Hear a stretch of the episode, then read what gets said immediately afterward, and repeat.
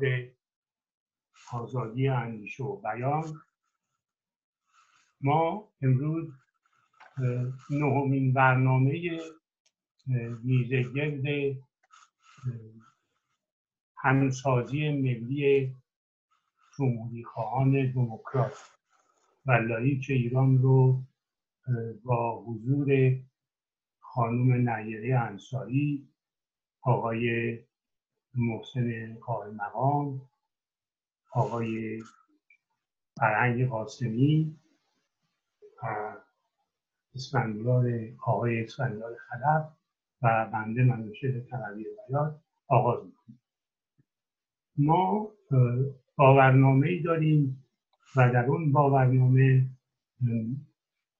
هدفها و آرمانها و وظایف خودمون رو به عنوان جمهوری خواه سوسیال دموکرات ملی در اون باورنامه بیان کرد. در مقدمه اون باورنامه آمده است که تنها در اثر همسازی ملی می‌توان به حاکمیت ملت رسید. منظور از همسازی ملی همه با هم نیست. تجربه خمینی نشان داد که شعار همه با هم می‌تواند در آینده به فاجعه همه با هم همه با هم به همه با من بیانجام امروز به جای همه با هم بهتر است گروه هایی که با یکدیگر سازگاری و گرایش های سیاسی همگون دارند به اقدامات مشترک دست بزنند.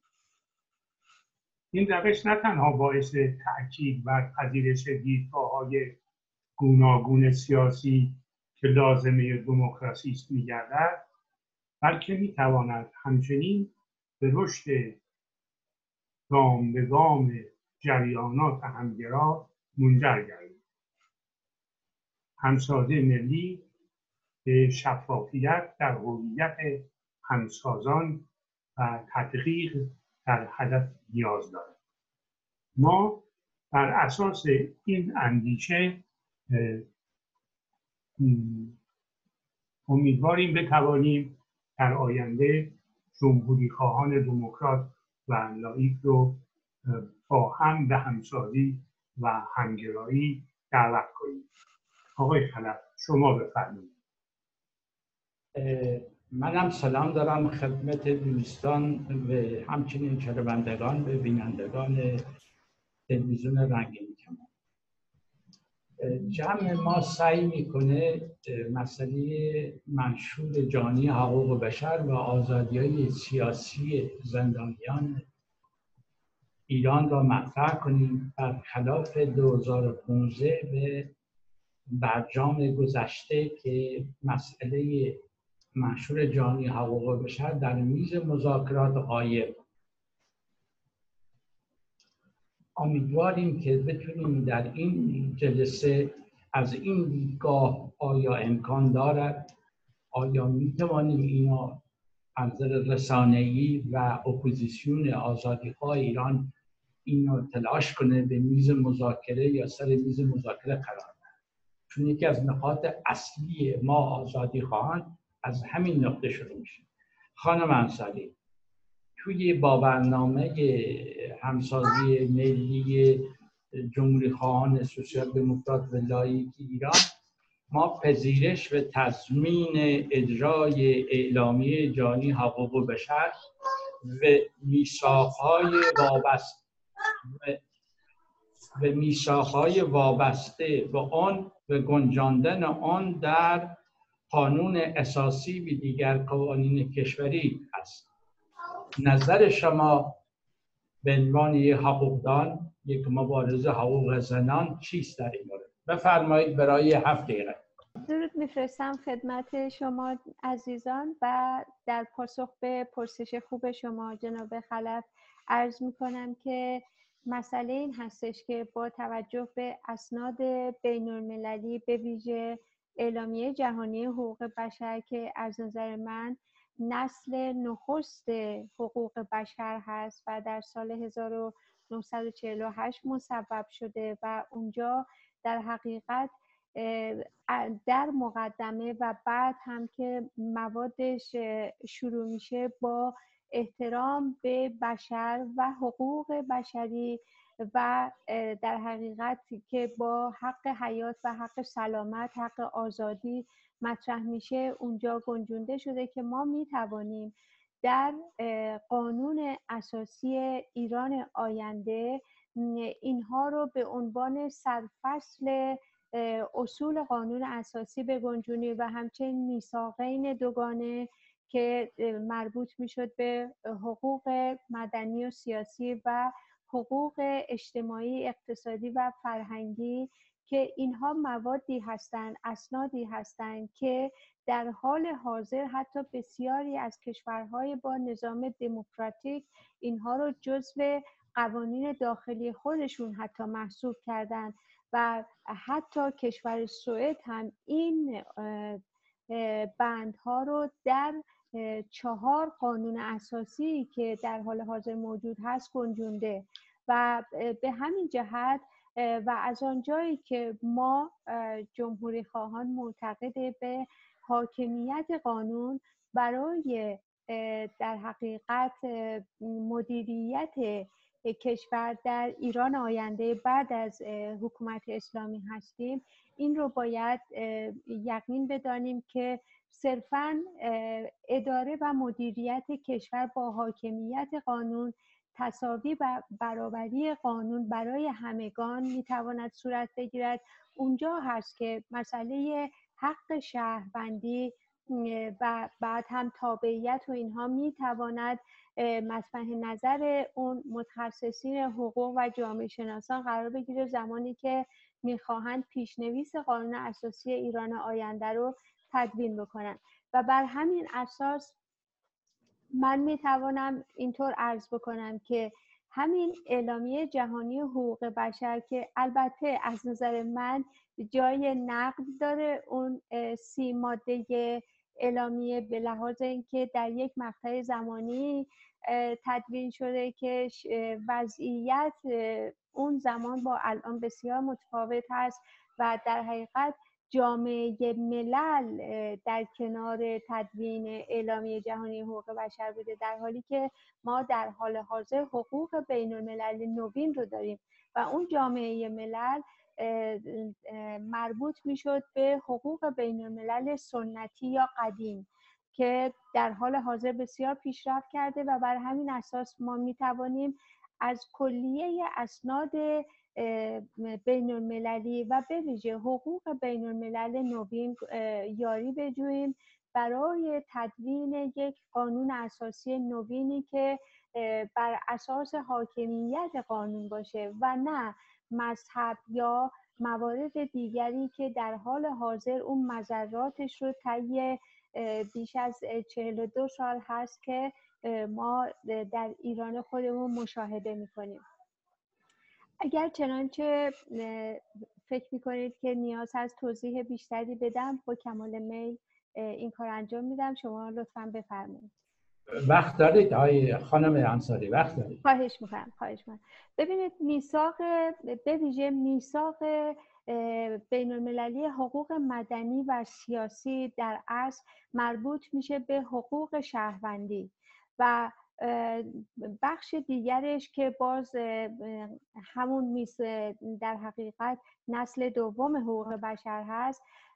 حقوق بین المللی اقتصادی فرهنگی و اجتماعی هست که باز هم مربوط می شود به حقوق شهروندی از جمله حقوق و مسئولیت هایی که در حقیقت جامعه نسبت به همدیگه دارند و بعد دولت و جامعه رو که در رابطه با همین قوانین به هم پیوند میده و مسئله طرح حقوق و مسئولیت های دولت و ملت رو مطرح می‌کنه.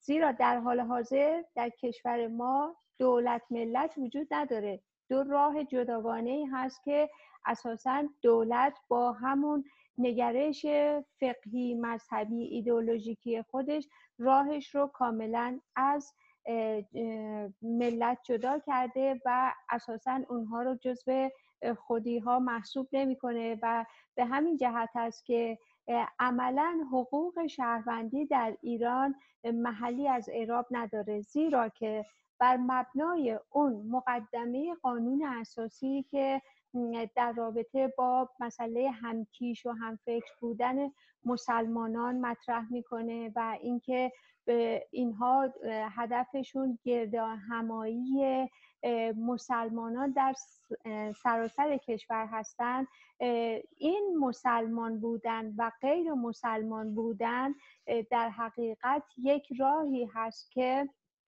مردم ایران رو از اون دولت مذهبی جدا می‌کنه و اونها با توجه به سیاست گذاری هایی که تا کنون انجام دادن حقیقتا در پی همون رضایتمندی هم کیشان و همفکران خودشون هستند و صدور انقلاب اسلامی به سایر نقاط جهان که مسلمان هستند و این در حقیقت مداخله جمهوری اسلامی برای جنگ افروزی و تشنج آفرینی در خاورمیانه و کشورهای عربی مثل لبنان و یمن و فلسطین و سوریه و اینها همه نشأت گرفته از همون مقدمه قانون اساسی است. اگر دقت لازم رو در این مورد به عمل بیاریم.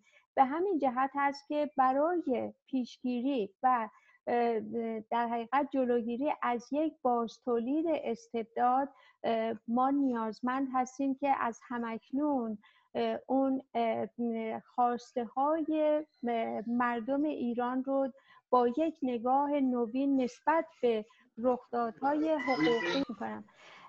ارز کردم که یکی از مواردی که بسیار حائز اهمیت هست در قانون اساسی که بر مبنای حاکمیت اون در جامعه رو باید در نظر داشته باشیم اون آزادی برابری مردم نسبت به قانون و مساوی بودن مردم در حقیقت دولت و جامعه در برابر قانون هست که این نشان از این خواهد داشت که تمام آهاد یک جامعه و دولت مردان هیچ کدوم مستثنای از اجرای قانون نخواهند بود و عملا هر قانونی باید در رابطه با همه افراد جامعه به طور مساوی اجرا بشه. و این خودش نشانه از این این چیز این دولت مردان نمی‌توانند خودشون به دلیل اون نظریه ها و باورهایی که به چیز حالا ایمانی یا هر چیز نسبت به آینی دارن خودشون رو ممتاز از سایر شهروندان بدونن. و دیگر مسائلی هستش که یقینا در برنامه های هنوز کسی تو رو ادمیت نکردن. خیلی ممنون خانم انصاری. خواهش می‌کنم.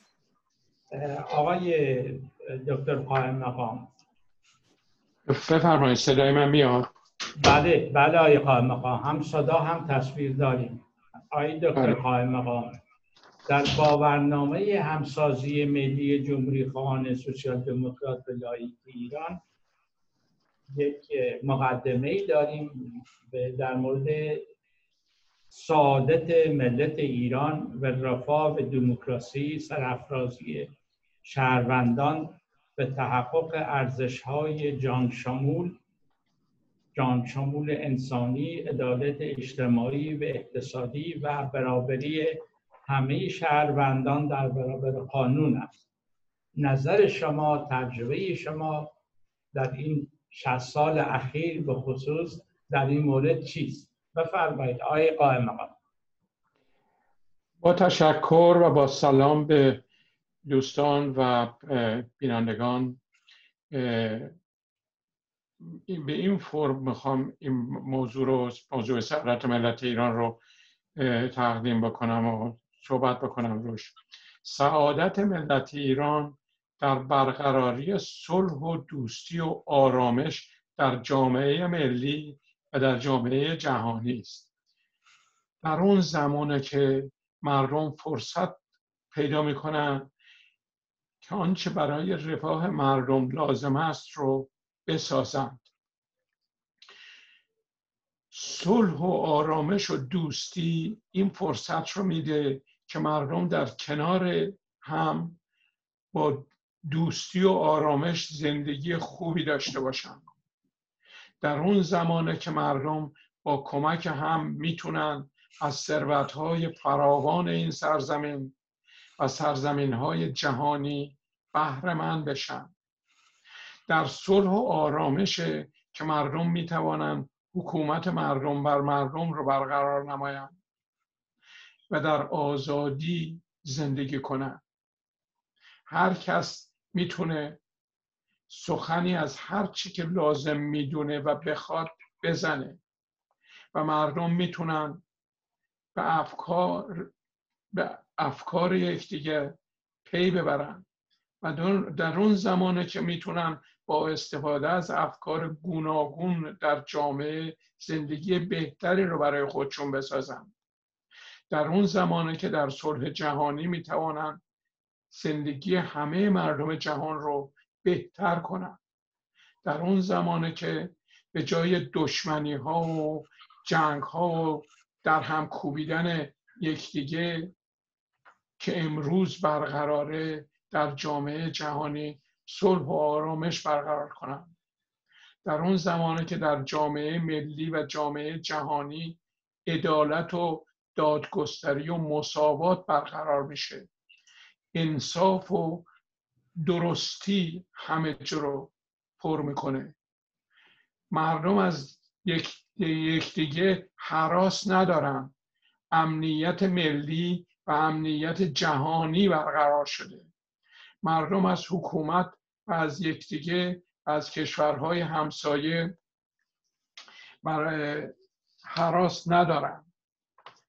در اون زمانی که می‌تونن جامعه جهانی رو با یکدیگر بسازند و شکوفا کنند و از ثروتهای جهانی در خدمت نیازهای مردم جهان استفاده کنند. امروز همسایه از همسایه مثل امروز از همسایه از همسایه نترسه. که همسایه ها در کنار هم و همسایه های جهانی مردم جهان. با هم بتونن در صلح و آرامش و آزادی و دموکراسی و رفاه که برقرار میشه با این شکل زندگی کنن. زندگی بهتر و بهتر. مردم همدیگه رو دوست خواهند داشت در اون زمان و دوستی در میان مردم کشور مردم کشور و جامعه جهانی برقرار میشه. سیاست های ملی و جهانی در راستای دوستی و صلح شکل می‌گیره. مردم با آرامش فکر می‌کنن و با نه با ستیزه با یکدیگر. یک حکومت ملی در کنار جامعه جهانی می‌تونه می‌تونه زمینه برپایی یک جامعه جهانی در صلح و آرامش رو فراهم کنه. این خلاصه صحبتی بود که من می‌تونستم خدمتتون عرض کنم. خیلی ممنون آقای دکتر قائم مقام. آقای فرهنگ قاسمی. در قانون اساسی مشروطه اصلی بود به نام اصل حاکمیت ملت ایران. حتی این به یک شعاری هم در جبه ملی همیشه بود حق حاکمیت ملت ایران. چند وقت پیش مقاله نوشتید. فکر می‌کنم 6 5 سال بیشتره یا کمتره. اسم جمهوریت به جمهوری خواه کیست؟ اگر می توانید توضیح بیشتری در این مورد با در نظر گرفتن اون چیزی که اندر حقوقی و قانونی خانم انصاری شروع کردن شما در این مورد نظرتون چیست؟ بفرمایید.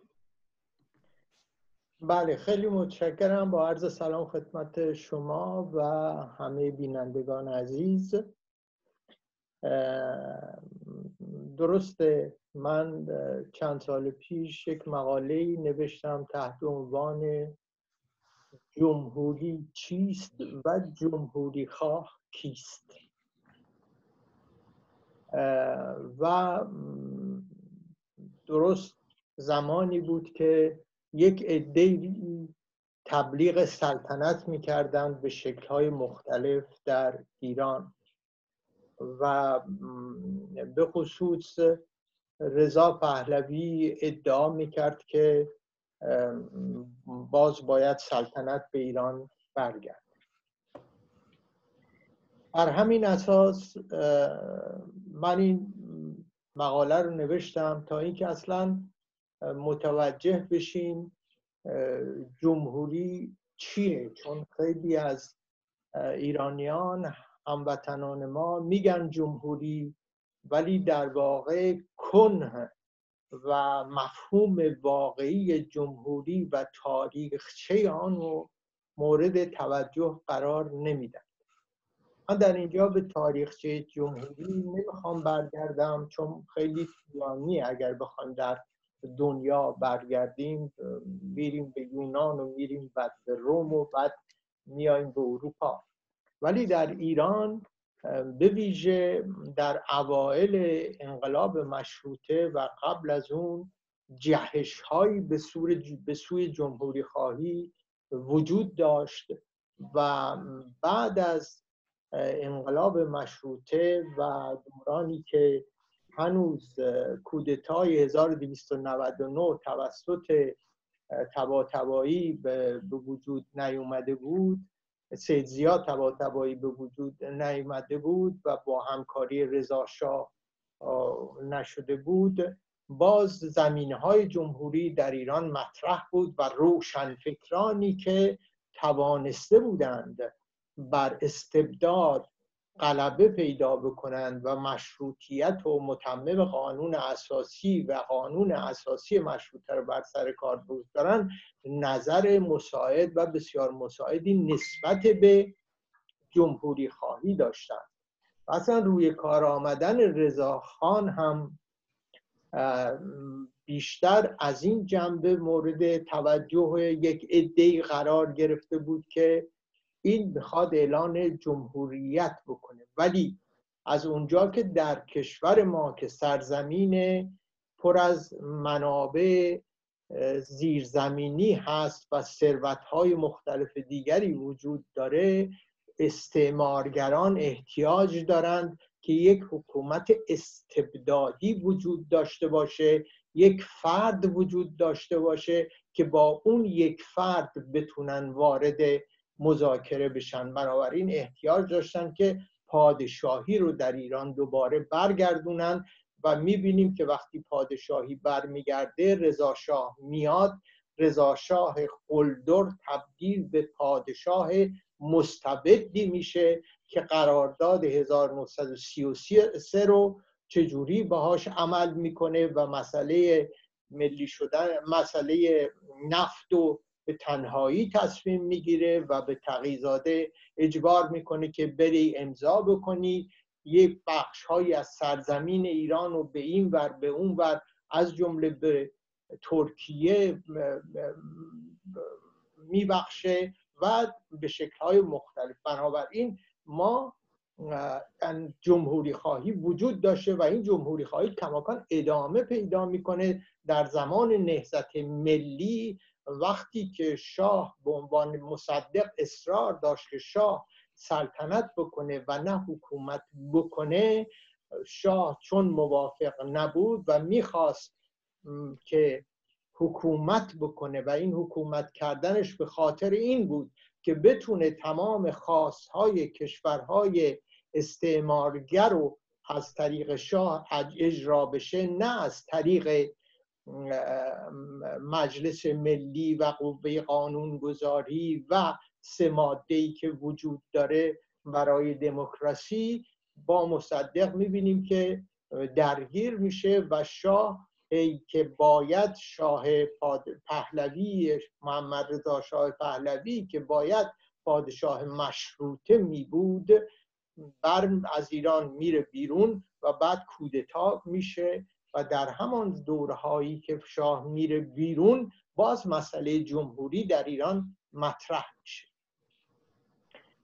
و بعد در دوران برحال به این شکل میگذریم تا به می‌رسیم به مسئله انقلاب و مسئله انقلاب دیگه بسات شاهنشاهی در ایران برچیده میشه به خصوص پادشاهی پهلوی مورد لعن و نفرین ملت ایران قرار می‌گیره و جمهوری مطرح میشه. ولی در اینجا یک عده هستند که می‌خوان جمهوری فقط جمهوری ایران باشه. یک عده هستند که میگن نه جمهوری اسلامی بشه. و جمهوری مبارزه که ملت برای جمهوری خواهی کرده بود و اونو به دست آورده بود و آزادی برای آزادی کرده بود و اونو به دست آورده بود با گذاشتن اضافه کردن جمهوری اسلامی بر جمهوری ایران تبدیل به یک ولایت فقیه میشه که می‌بینیم نتایجش امروزه. این فکر جمهوری خواهی در ایران وجود داشته در اثر اشتباه و در اثر کمبود مبارزات فرهنگی و اجتماعی جمهوری ایران می‌بینیم که نمی‌تونه کار خودش رو انجام بده. اما ما در ماده دوم باورنامه خودمون آورده ایم که ما جمهوری خواه هستیم. و جمهوری ایران نظامی است برخواست از حاکمیت ملت. حاکمیت ملت یعنی چی؟ حاکمیت ملت یعنی اینکه ملت در سرنوشت خودشون در یک انتخابات آزاد با احزاب آزاد با روزنامه های آزاد با سندیکاها و انجمنهای آزاد مشارکت می‌کنند برای انتخاب کردن کسانی که باید حاکمیت بکنند بر اون مملکت. یعنی حاکمیت مبتنی بر دموکراسی هست. حاکمیت مبتنی بر سیستم دولت ملت هست. خانوم انصاری درست گفتند که ما حتی امروز هم دولت ملت رو در ایران نداریم. چرا نداریم؟ برای اینکه دو در دولت ملت اولین چیز نقش شهروندان و مشارکت اونها در تصمیم گیری ها هست. یعنی دموکراسی.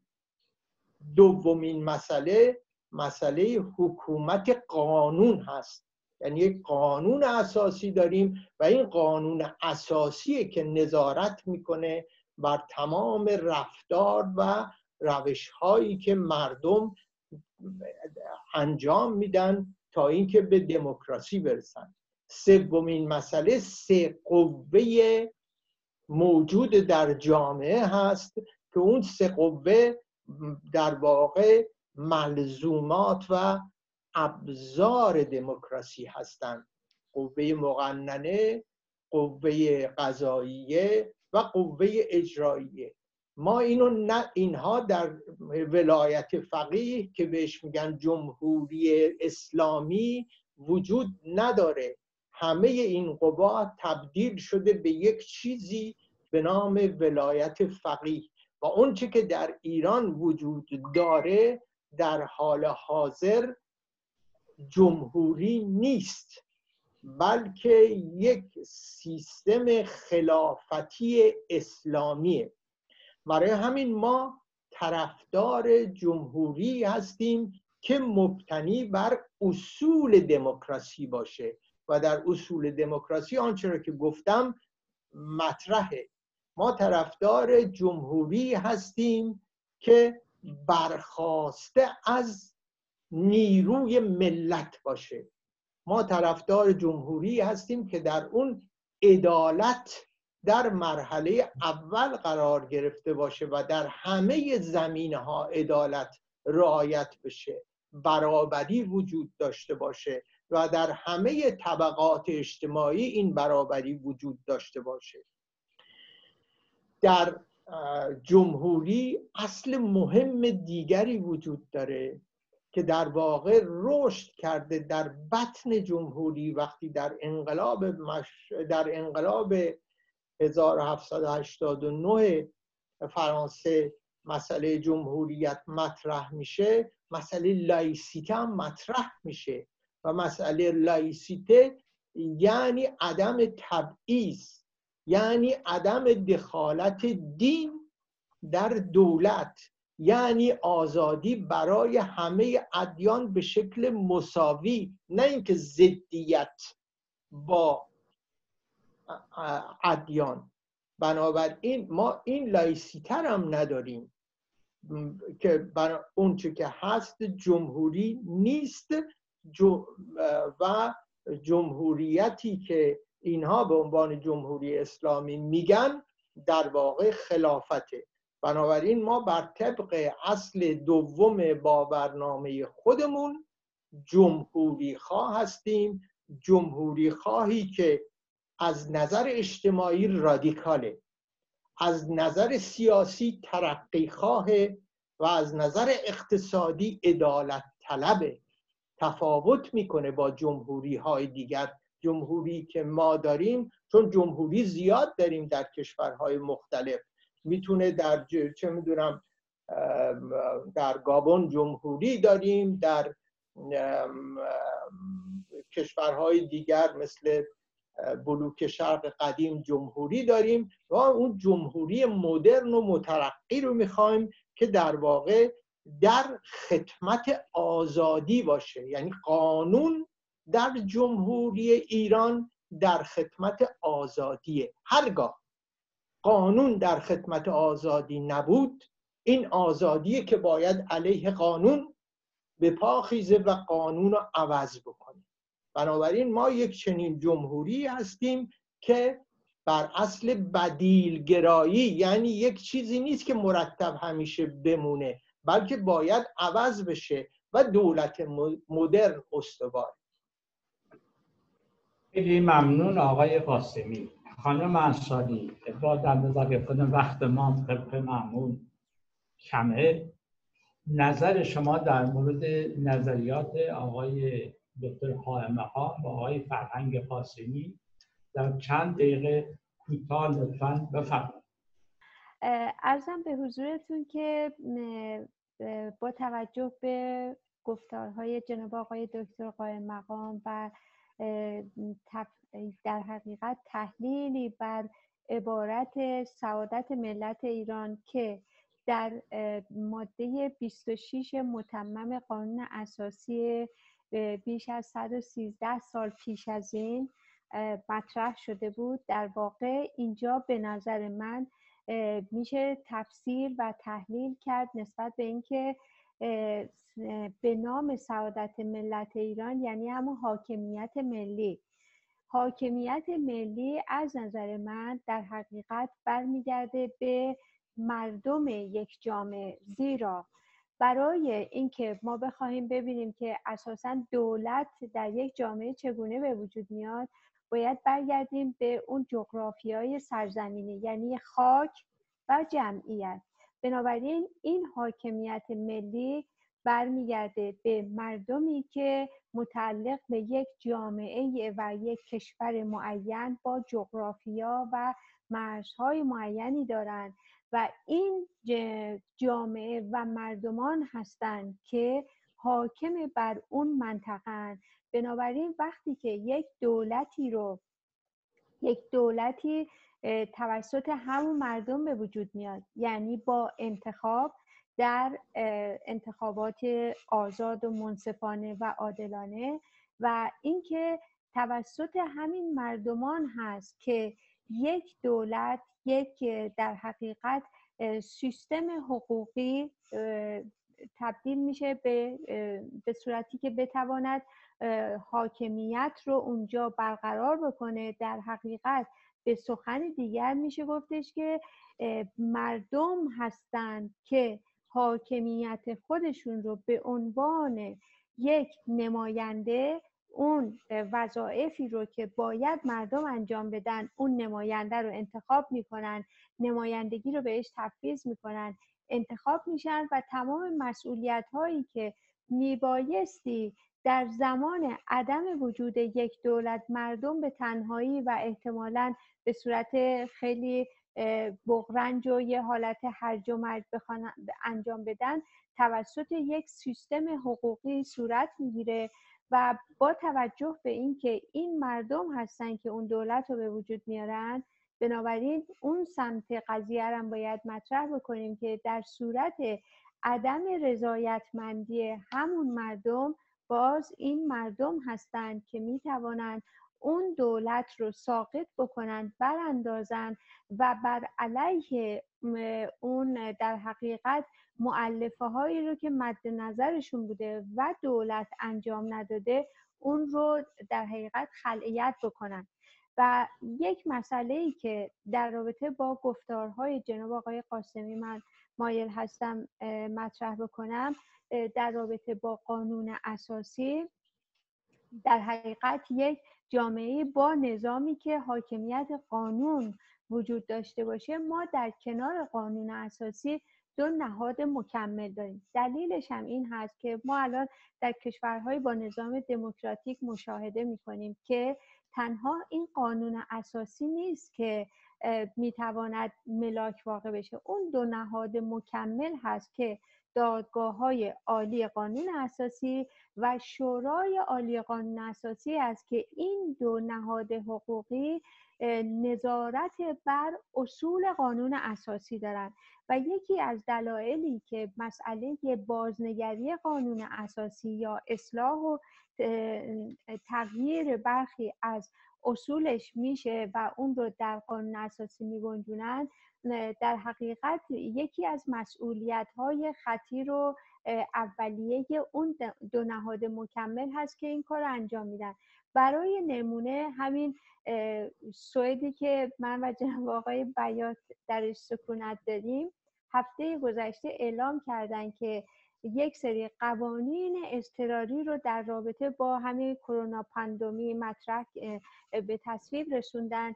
یعنی درست است که جزء قوانین اضطراری هست اما در قانون اساسی هم گنجونده میشه که اگر چنانچه در آینده هم چنین رخدادهایی به وجود بیاد بتوانند از همین قوانین کنونی که از هفته نخست یانواری 2021 اجرایی میشه بتونن استفاده بکنن.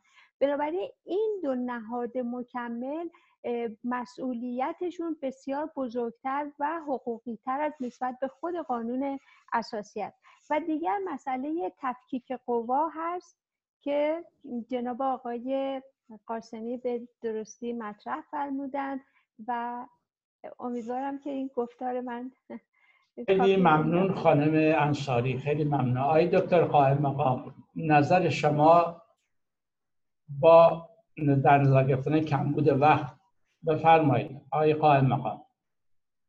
من صحبت ها و بحث های بسیار جالب شد صحبت های حقوقی که خانم مطرح کردن و صحبت هایی که آقای دکتر قاسمی در مورد قانون قوانین ایران و جمهوری خواهی و اینه که چه جوری باید باشه واقعاش. تنها چیزی که می‌تونم اضافه بکنم اینه که مشروط خواهان ایران از اون اول دنبال این بودن که شاه رو کنار بذارن. خیلی هم نزدیک شدن. چون آخوندا پشتیبان شاه بودن. خیلی مشکل بود. ولی با این حالت موفق شدن. ولی خود شاه رو نتونستن کنار بذارن. این صحبتی که مکرر دارن می‌کنن که مصدق طرفدار یه حکومت پادشاهی بود که پادشاهی مشروطه بود مصدق در بهترین شکلش اون صحبتی کرد که شاه باید حکومت کند شاه باید سلطنت کند نه حکومت. یعنی به عبارتی تا اونجا قدرت به صلاح روشنفکران ایران رسیده بود. آزادی خواهان ایران رسیده بود. ولی دنبال این بودن که بتونن آزادی کامل برقرار کنن. و لذا این صحبتی که مصدق یا مشروطه می‌خواست پادشاه باشه تا اونجایی که زورش می‌رسید رو میگن. ولی اگه زورش بیشتر می‌شد که همینطوری که شونه تونستن کنار بذارن همه به سلطنت رو در اونجا انجام شد. و عبارتی خواستم بگم که مشروط خواهی ادامش آزادی کامل مردم و برداشتن یه آدم به عنوان اینی که با به یه صورتهای مختلف بخواد یه مزیت های دیگری داشته باشه نیست. خیلی متشکرم.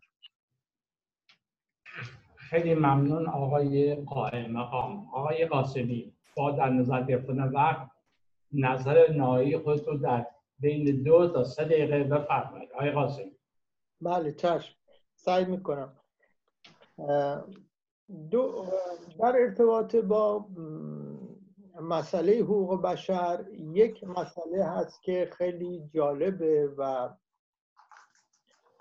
به نظر من در اینجا خب به علت کمبود وقت خانم دکتر انصاری نتونستن بهش اشاره بکنن و اون مسئله جهان شمولی حقوق یونیورسالیته د یعنی اینکه حقوق بشر یک چیزی نیست که مخصوص این کشور اون ملت این ایل یا اون قوم باشه. یک چیزی که مربوط به همه است. اما متاسفانه در خود سازمان ملل هم یک نحله به وجود اومده که طرفدار نسبیت گرایی در جهان شمولی حقوق بشری. و این مبارزه بین طرفداران جهان شمولی حقوق بشر و کسای دیگری که میگن نه حقوق بشری که شما دارید مربوط به غرب ما حقوق بشر اسلامی می‌خوایم بسازیم. ما حقوق بشر یهودی می‌خوایم بسازیم. ما حقوق بشر کاتولیک یا پروتستان می‌خوایم بذاریم همه اینها در واقع دنبال این میگردن که حقوق بشر رو که یک سری اصول جهان شمول هست آلوده بکنند به مذهب. آلوده بکنند به گرایش های سنتی در جوامع خودشون. بنابراین هر جا صحبت از حقوق بشر میشه بلافاصله به نام باید از جهان شمولیش استفاده بشه که بگیم که این اگرچه کمبودهایی من هم موافقم که کمبودهایی داره. ولی علا رقم این کمبودها ما باید روی جهان شمولیش تکیه بکنیم. مسئله دیگر در مورد دولت ملته که خیلی مسئله مهمیه.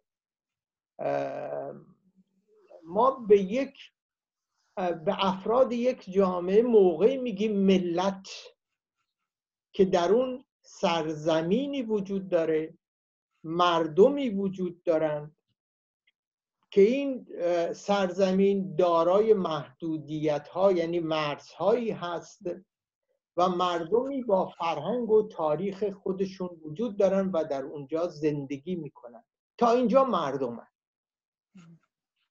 موقع اینها ملت میشن که دارای قوانینی بشن که طی اون قوانین انتخاب کردن و انتخاب شدن داشته باشن. ببینید اینجا توجه بکنید.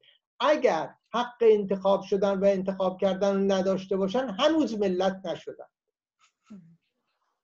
و موقعی دولت ملت میشن که انتخاب بشن و انتخاب بکنند و دولت ملی خودشونو به وجود بیارن بر اساس قوانینی که در اونجا آزادی ها برابری و استقلال وجود داشته باشه. این دید ما به عنوان همسازی ملی جمهوری خواهان سوسیال دموکرات و لایک از دولت ملت اینه که یک تعریف جهان شد اما اگر وقت داشته باشم دو سه کلمه در مورد بعضی از خصوصیات جمهوری خواه بگم. اگر اجازه بدید آقای قاسمی وقتمون خیلی خیلی. بفرم بفرم دو کلمه بگم. جمهوری خواه جمهوری یه چیزیه جمهوری خواهی یه چیزی دیگه است. جمهوری خواه باید از حقوق خودش دفاع بکنه از حقوق شهروندان هم دفاع بکنه وگرنه جمهوری خواه نیست. جمهوری خواه باید از اخلاق که امروز بهش میگیم اتیک قبلا می‌گفتیم مورال باید دفاع بکنه. جمهوری خواه جمهوری در ایران پسفند و پیشوند نداره ما فقط جمهوری ایران داریم. تمام شد. قبل از اینکه صحبت پایانی بدم به آقای تقوی بیاد اجازه بدید فقط یک کلام اضافه کنم. سنت و فرهنگ و قوانین شریعت اسلامی ملت یا ناسیون را به رسمیت نمیشنود چه شکل سنیش چه شکل شیعش آیه تقوی بیاد کلام آخر به شما می‌رسد. بفرمایید. سپاس گذارم اون چه که گفتنی بود دوستان گفتن ما وعده می‌کنیم که باز هم با دوستان و کارشناسان و صاحب نظران سیاسی در آینده میزه که داشته باشیم و در اطراف مسائل مربوط به جمهوری و دموکراسی لایسیته نقطه نظرهای دوستان رو در اینجا مورد توجه و دقت قرار بدیم اون چی که در اون سعادت ملت ایران که آقای دکتر مصدق بهش خیلی علاقه داشت و در گفتارش از اون استفاده می‌کرد لازمه که در سعادت رفاه و امنیت وجود داره. این دو, دو, تا, دو تا اصل در کلمه سعادت گنجونده میشه هم رفاه و هم امنیت. من عرض دیگه ندارم تا برنامه دیگر بدون